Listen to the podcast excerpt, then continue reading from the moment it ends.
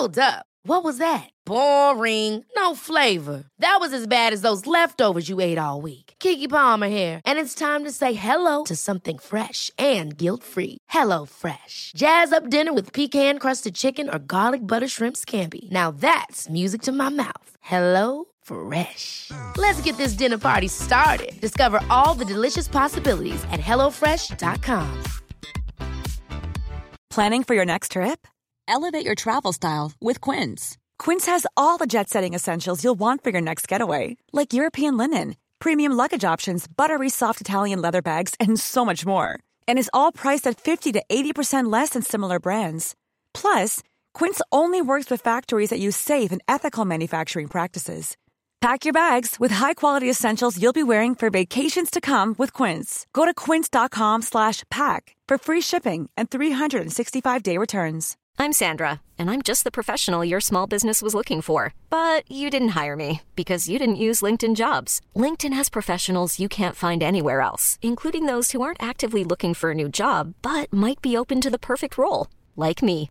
In a given month, over 70% of LinkedIn users don't visit other leading job sites. So if you're not looking on LinkedIn, you'll miss out on great candidates like Sandra. Start hiring professionals like a professional. Post your free job on linkedin.com/achieve slash achieve today.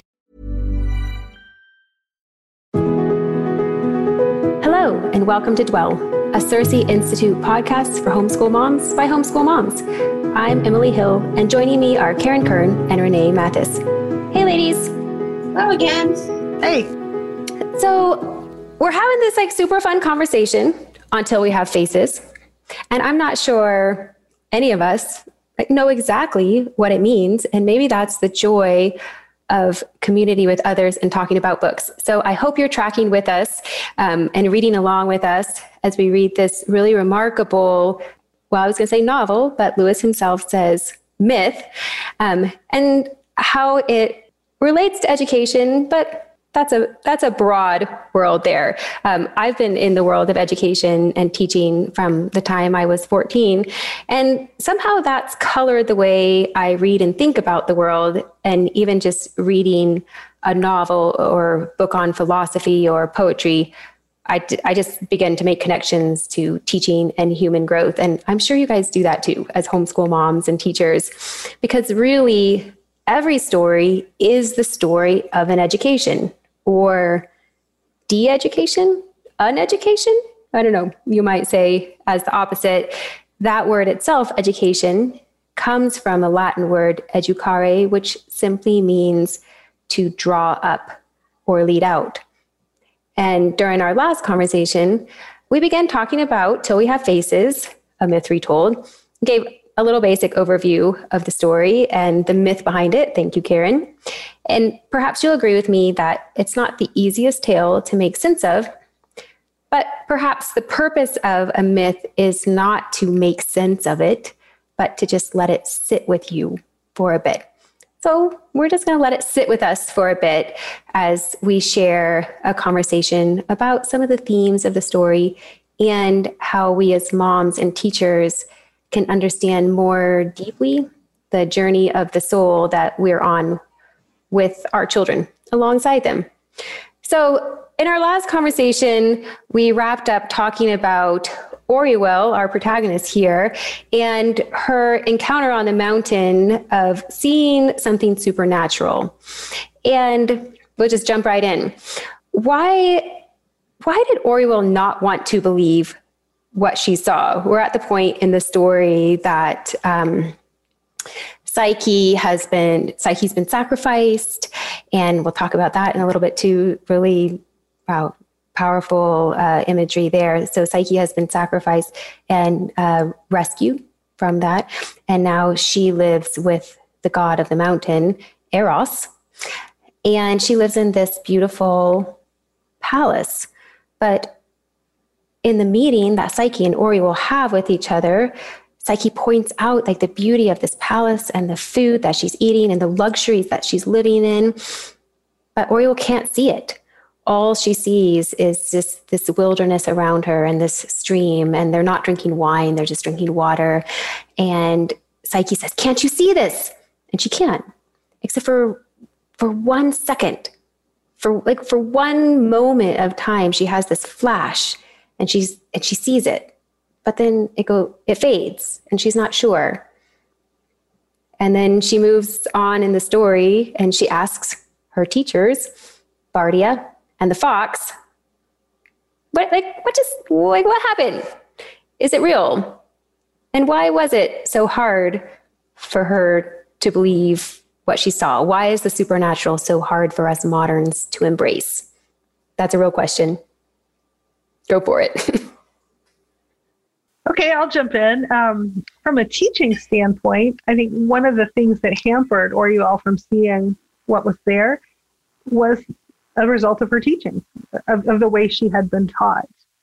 And so, in that sense, it's kind of a cautionary tale for us as homeschool moms or um, as moms who perhaps you know gradually let our children um, you know be taught by other people as well and, and, to understand that whoever is teaching us is going to have their own worldview their own presuppositions you know whatever legs they're standing on philosophically and if they come from a place where there is no such thing as the supernatural it's all what's in front of us it's all material it's all what can be proven that's the tack that they're going to take and and for someone educated like that it would be very hard to admit that there is another possibility, that there's another way there, perhaps. Um, so, in that sense, Orual was indeed handicapped, I believe, from seeing because she didn't understand there was another possibility. Karen, anything to add on there? Well, I think that Psyche is in a place of love where she is experiencing a world that um, Orual has no idea of and is partly jealous of that but doesn't have the eyes the eyes to see it because she hasn't been given the gift to see it. Um, i don't know i don't know if that if that makes sense at all. Um, but it's almost like she doesn't want to see it. Well she doesn't have i think she doesn't have the faith to see it. She she can't get into that other world and it's actually a picture almost of a physical place. Like it's she's trying to see across the river it, it, it's hard because it's it's being told as a myth not as a one-to-one correlation where we can say this means this and i don't i don't really know how to find the meaning in that though it's it's almost like it just has to let it be that she can't see it because she can't see it she doesn't have eyes yeah. to see it. Yeah, and this is Lewis's commentary on our modern world too, in that we don't have eyes to see it. We don't have eyes to see the supernatural. And this is here, it's a little bit of a soapbox, but I'll get on it really. It's going to be a short soapbox with this idea of the supernatural and education, particularly, and teaching of how we live in such a, a factual science. I won't believe it. I don't believe it unless I see it. And in many ways, we are a product of our own society. Like we are passing that on to our children in that do we believe in miracles? Do we believe, and, and small things like that, do we believe that supernatural things still happen?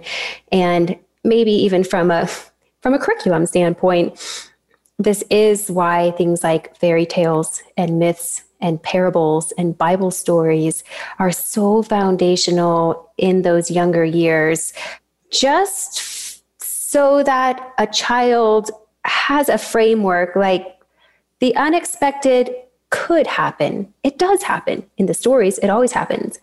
And honestly, that's why I am 100% behind my kids reading stories that have magic in them um, magic is a, our own human narrative of the supernatural, right?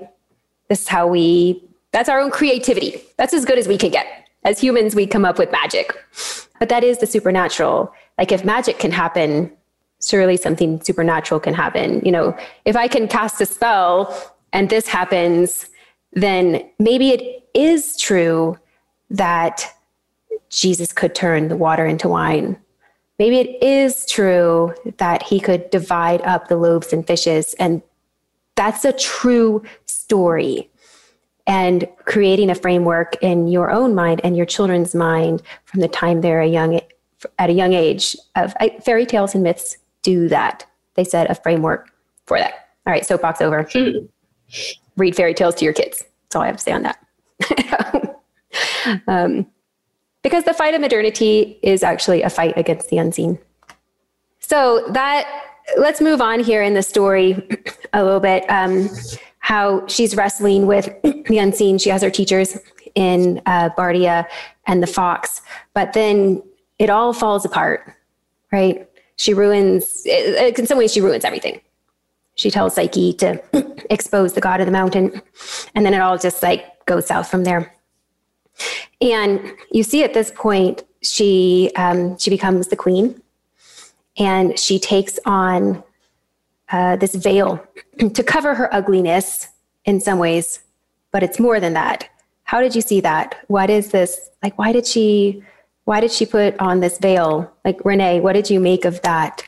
Yeah, um, putting on her veil, I think, in one sense, is it shows us that, that along the way, as part of her journey, if you will, she needs to become less. She has been in the very beginning as she was younger very strong character very you know egotistical in a way. Um, we haven't talked about love yet but but her her understanding of love has been thwarted and twisted and she doesn't understand what it means to sacrifice. So maybe we could stop for a second before we talk about veils and talk about love for a minute and and the idea that one one book you might want to read alongside till we have faces if you haven't is is lewis's book called the four loves where he explores um, different aspects of, and different characteristics of different kinds of love. And so um, just real quickly those four loves are there's there's affection which you might think of you know in the good sense it's warm it's comforting. You might even think of it as motherly on the on the, the reverse side, it, it, can go a little haywire if it has a real need to be needed. It, it, can kind of get possessive in that way, as you can imagine. There's friendship, which, as Lewis describes, is the least jealous of all the four loves, um, because it really just cares. it's a, a, relationship where you both care about the same things, you're interested in the same things, um, and then there's eros, which is not. Um, erotic in our modern sense of the world or, or even necessarily romantic, but but it is a consuming love where giving and receiving the lines can become blurred as, as two become one. But on the flip side, um, it can be an all-consuming possessive desire, which we would all agree is not a good thing. And then the last kind of, of the four loves is what you call charity. And, and that's the kind that requires divine intervention. We can't do it on our own. We need God's help with this one. We need God's love acting through us and in us to truly be sacrificial, to truly desire what is best for the other person. And it's with charity that the other three kinds of love can actually reach their fullest and highest expression and potential. So when you look at Orual's life, um, you know, did she have that warm motherly affection from her mother or father? No. She had the opposite from her caregiver, Batta, who was hard and, and physically rough and, and more of an enforcer than a, a nursemaid. Um, she did experience, I think, that friendship with the fox. He taught her to be interested in the same things that he was interested in. Uh, Eros, um, Orual's consuming possessive love of Bardia, as it was pointed out to her in the end. And, and then finally, as she grows and matures and reaches the end of her life and becomes queen, I think we finally see charity start to take over in Orual's life as she learns to sacrifice and to give herself for her people in a way that her father never did. Um, so she becomes the opposite of her father. He was a bad king, she's the good queen. Um, the veil, you know, how does that play into that? Um, she wears the veil as she's learning to think less of herself. But then in the end, she takes the veil off and actually becomes one with her people in the sense that she walks around them and they don't even know it's her because they don't even recognize her anymore. She's almost invisible. So a lot of interesting contrast, a lot, a lot of growth on her part, and it is interesting to kind of track that, looking at, at her journey of of learning to love and, and learning what it means to love rightly and to love well. So did she love Psyche? You know how like brings that up so much of just like, but I love you so much. And I'm like, I'm doing this for you. This is all for you because of my great love. And like, how could anyone accuse me of not loving you? I think that she thought she loved Psyche when she was young. I think she probably loved her because she was beautiful, because she was this uh, younger half sister who also was motherless, who she, um, Orual being such a strong person, naturally was able to shelter her, to take care of her, to teach her. And she, and she just, I think she really thought she loved her. But at the end, she says, um, Never again will I call you mine, but all there is of me shall be yours. So she comes to the realization that she was, as she calls herself, a craver. So she realized that while she thought she loved her, she re- that wasn't actually love. That was that was a craving to fulfill a, her, one of her own needs, not sacrificial love. And did she love Bardia? Then the same, right? Mm-hmm. Yeah. Not Her according to Bardia's wife. yeah, exactly. That she consumed. Yeah, because she was like, yeah. that's a terrible thing to be called a devourer, right? You devour, to be told by Bardia's wife that she devoured him. That's that's a hard thing to recognize. So yeah, talk about this contrast you see here, though, of her saying she loves, and yet it clearly states that she was just a consumer and that she was a devourer. And she sees that, then, or is told that, uh, whether it's Psyche or uh, Bardia. And yet her perspective of the spiritual world is that in this dark pagan sense, that was that was the devourer. That's what she thinks. She thinks this like Ungit and that whole world is like the spiritual world is the devouring world. It took Psyche away from me. Um, it requires so much sacrifice. And like, what is the what is the place of sacrifice in her journey of the soul? I don't know. Renee, maybe you can even talk about that one note that you um, noticed with Psyche and the tree. Well, I mean, isn't that the way we all are? Uh, I mean, we all, you know, in our in our unsaved, sinful hearts, we want to blame somebody else, right? It's all the the God's fault or it's this thing's fault, and um, we think we are perhaps loving rightly, and really we're just using people for our own ends which in the beginning of the book, that's all Orual did. I mean, she she used Psyche. I think I think she genuinely wanted to love this little little sister, but she didn't know how. And without divine charity, without without God's love working through her, she couldn't love her in a way other than to possess her and devour her. The same way with with Bardia, it was twisted. It was a, a, a twisted kind of a romantic love being thwarted and not being able to be fulfilled. And um, and we saw the result of that. That you know his wife when his wife confronted her with this was this was the husband you left me with. You know you used him up. You got the best part of him, and I got the gray, shriveled, shrinking, tired, aging. What was left at the end of the day, and, and I think that really shocked Orual. I don't think she had considered that what she was doing would have that effect.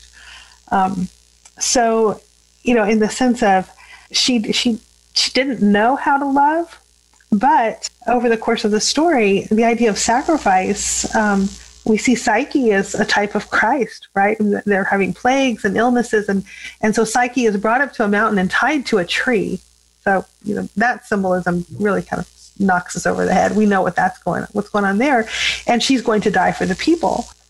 But by the end of the book, and, and yet to go along with that, she doesn't die. She gets, you know, she she gets taken away to a palace. Yeah, and that that Orual doesn't have eyes to see because it's it's you know not one to one, but it's a spiritual world where she is resurrected. Thank you, Karen. To Yeah.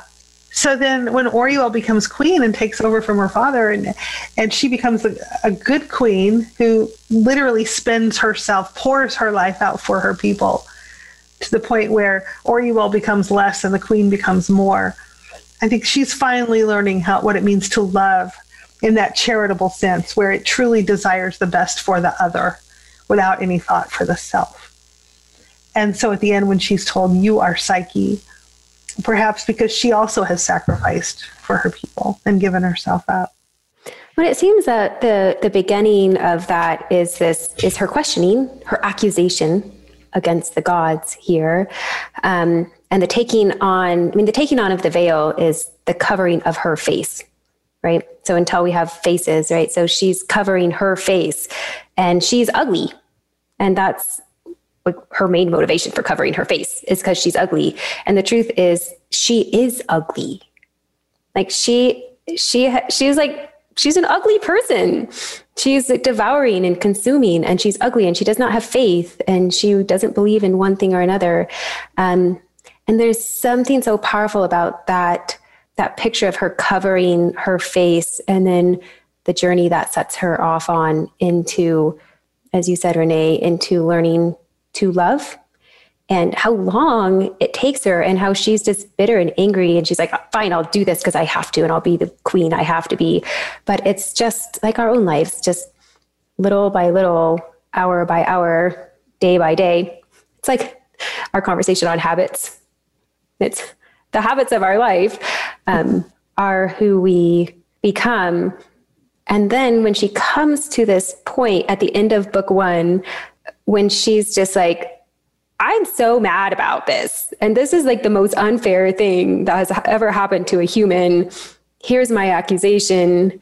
Um, like, do either of you have that passage at the end, or either you at that place at the end of book one?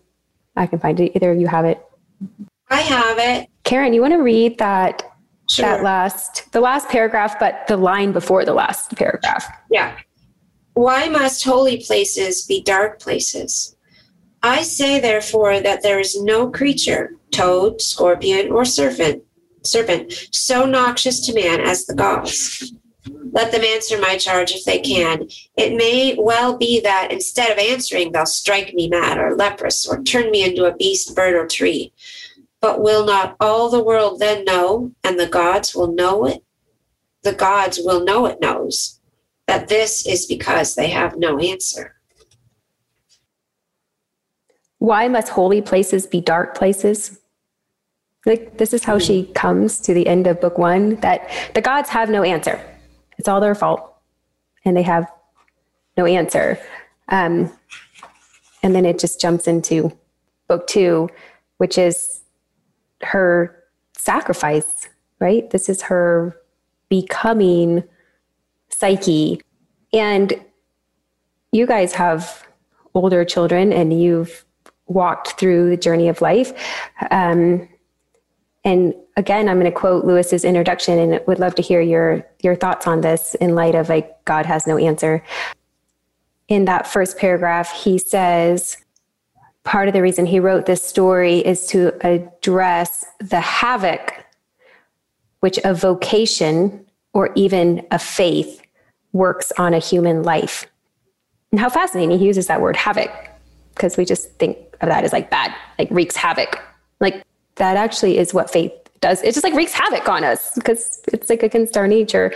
So like what are your like even in your own in your own journey and your own we all have had an accusation against the gods in some ways. Um, and even in mothering, things just don't always go as we wish they would. How has that havoc, which the vocation of motherhood and faith, how has that worked on your human life? Well, my children are, you know, between the ages of 26 and 34, and hard things have happened in recent years, even very hard things have happened. And it's it's the hardest thing. Some of these things are the hardest things we've ever dealt with as parents. And you think, oh, when they're adults, you know, they'll take care of themselves. and they do. it's not that they don't. It's just that you never, you never, you just never stop loving them and suffering alongside. So I'm gonna to answer that question, I'm going to use a line from Wendell Berry and Hannah Coulter. Um, w- there's a line that says, "And we'll we'll live right on." And the reason that we'll live right on in the middle of hard, hard things is is is because of our faith. And so, when you can, you know, face the hard things or the the suffering and know we'll live right on, not because it's going to be easier, because it might get harder yet. Um, but it's it's because you know we have we have learned of eyes to see that god's not done with them yet that it's their story it's not my story that um that our faith is real that in the hard times when it's tested and it turns out to be real um there's joy in that even in the middle of the suffering uh, i don't yeah, I don't know if that really answers your question, but that's where my mind went. Uh, and, and where my mind goes with that too is I have five very imperfect children who were raised by two very imperfect parents. so, um, you know, uh, we just we just plod along step by step, and I really think the answer is in being thankful for where the Lord has brought us um, where, the, where He's brought me and my children. Um, perfect places, no, but that's why we pray and that's why we have faith that um, their stories aren't over any more than my story is over. And it is an opportunity to learn to give thanks and to be grateful every day um, for all He's done. At the same time, recognizing that, you know, in the words of Psalm 107, which is a, one of my favorites, you know, His, his steadfast love endures forever. And I would say that if you're a mom with children who may not all be in a place where you would like them to be, that psalm is beautiful. It's a beautiful picture of people rebelling against the Lord in all kinds of creative ways, and, and yet God seeks them out and brings them home. And He seeks them and brings them home, and they return, and um, and and it, it's beautiful um, for for His wondrous for his wondrous works. And as much as we try to run away, as much as we try to, to escape his steadfast love, um, he returns. And, and he is in the business of drawing people to himself. And so um, one time I heard a, a phrase that's a prayer God loves to answer. And I believe when we pray for the souls of our children with faith, that is a prayer God loves to answer. So stay on your knees, moms. it's it's where we all need to be.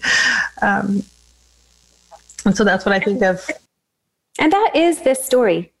Yeah, maybe that's why I love this story. It's like in one of my very favorite novels of all times because it is that story. It is the story of God will not let go. Mm-hmm. It's like, why did she not want to see him? He will show himself. It's like, you will see me. Um, and then after she has this, you know, part two is she's an old woman and she has this um, vision, dream experience, and it go, it, you know, it tracks with the myth of how she has to, she participates in the tasks of Psyche actually in this almost like dreamlike state, and she encounters this. Uh, um, she goes into this court, and there's the judge, and there's this, I, am just going to read it to you because it's so beautiful. And then we'll wrap up together. At the very end, she is reunited in this this ending journey she's reunited with psyche and she says if psyche had not held me by the hand i should have sunk down she had brought me now to the very edge of the pool the air was growing brighter and brighter about us as if something had set it on fire each breath I drew let into me new terror, joy, overpowering sweetness. I was pierced through and through with the arrows of it. I was being unmade. I was no one. But that's little to say. Rather, Psyche herself was, in a manner, no one. I loved her, as I would once have thought it impossible to love, would have died any death for her. And yet it was not, not now that she really, that she that really counted. Or if she counted, and oh, gloriously she did, it was for another's sake. The earth and stars and sun, all that was or will be, existed for his sake, and he was coming. The most dreadful, the most beautiful, the only dread and beauty there is was coming. The pillars on the far side of the pool flushed with his approach. I cast down my eyes. And then it ends. And I do you do you have the Renee, do you have the end of the book right there? I do. Can you just read just the last that last paragraph before before the priest jumps in? Right. So she ends by saying, I ended my first book with the words, no answer. I know now, Lord, why you utter no answer. You are yourself the answer. Before your face, questions die away. What other answer would suffice? Only words, words to be led out to battle against other words. Long did I hate you, long did I fear you. I might. And then it stops. And that's so when I read that, I thought of, or the beginning. yeah, yeah, and, and I thought of right away that how much that reminded me of the book of Job, where Job questions God and wants answers, and God says, "I'm the answer." No, where are you going to find the answers mm-hmm. to your question? You're not going to find them anywhere but in me, and here I am, and the answers to know me. And that was her. Uh, that was her like true unveiling, right? Like the true unveiling is her recognition that, oh, this whole time it was you. Yeah. Karen, what were you going to say? And she, well, she says, I was being unmade. I was no one. And then I love that right in between what you read and what Renee read, they're standing there and they're looking.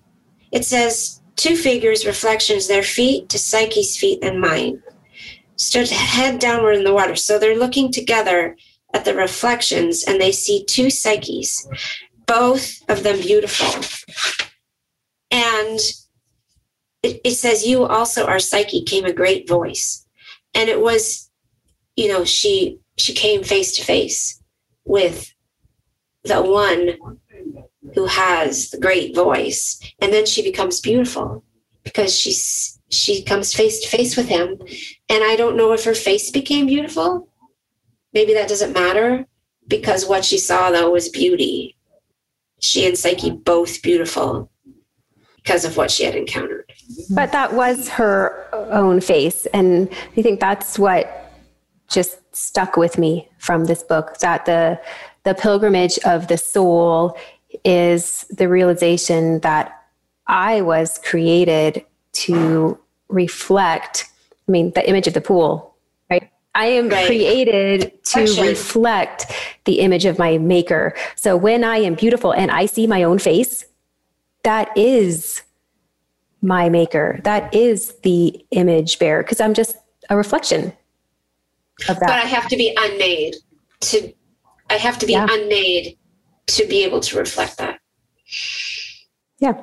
So as we wrap up, how you talk about till we have faces in two podcasts, I don't know, but we could just keep that conversation going. So if you if you do have questions or your own comments, probably more your own comments than questions. Let's be honest. If you have your own thoughts and comments on this, um, post it on the Facebook page because it would be really fun. Um, just I would love to hear your thoughts on that and some of the themes that we talked about of um, myth and longing and suffering and love and uh, this idea of reflecting the face of the Father being the journey of the soul, please, please just share your your thoughts and ideas on that. And I just the, I want to wrap up by reading a Gerard Manley Hopkins poem that I know that you are very all, all very familiar with. I'm sure um, this is uh, just just like this is one of my favorite books. This is one of my favorite poems. So you'll see a theme of favorites here. And it's as kingfishers catch fire, um, talking about us reflecting the face of God here. As kingfishers catch fire, dragonflies draw flame. As tumbled over rim in roundy wells, stones ring. Like each tucked string tells, each hung bell's bow swung finds tongue to fling out broad its name. Each mortal thing does one thing and the same deals out that being indoors each one dwells. Selves goes itself. Myself, it speaks and spells, crying, What I do is me, for that I came. I say more. The just man justices, keeps grace that keeps all his goings graces, acts in God's eye what in God's eye he is Christ. For Christ plays in 10,000 places, lovely in limbs and lovely in eyes, not his, to the Father through the features of men's faces.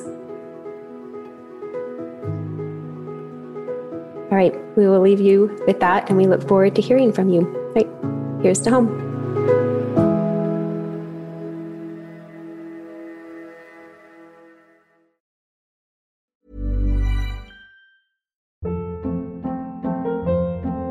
Hold up. What was that? Boring. No flavor. That was as bad as those leftovers you ate all week. Keke Palmer here, and it's time to say hello to something fresh and guilt-free. Hello Fresh. Jazz up dinner with pecan-crusted chicken or garlic butter shrimp scampi. Now that's music to my mouth. Hello Fresh. Let's get this dinner party started. Discover all the delicious possibilities at hellofresh.com. Hi, I'm Daniel, founder of Pretty Litter. Cats and cat owners deserve better than any old fashioned litter. That's why I teamed up with scientists and veterinarians to create Pretty Litter. Its innovative crystal formula has superior odor control and weighs up to 80% less than clay litter. Pretty Litter even monitors health by changing colors to help detect early signs of potential illness. It's the world's smartest kitty litter. Go to prettylitter.com and use code ACAST for 20% off your first order and a free cat toy. Terms and conditions apply. See site for details. Imagine the softest sheets you've ever felt. Now imagine them getting even softer over time. That's what you'll feel with Boll and Branch's organic cotton sheets. In a recent customer survey, 96% replied that Boll and Branch sheets get softer with every wash. Start getting your best night's sleep in these sheets that get softer and softer for years to come. Try their sheets with a 30-night guarantee. Plus, get 15% off your first order at bollandbranch.com. Code BUTTERY. Exclusions apply. See site for details.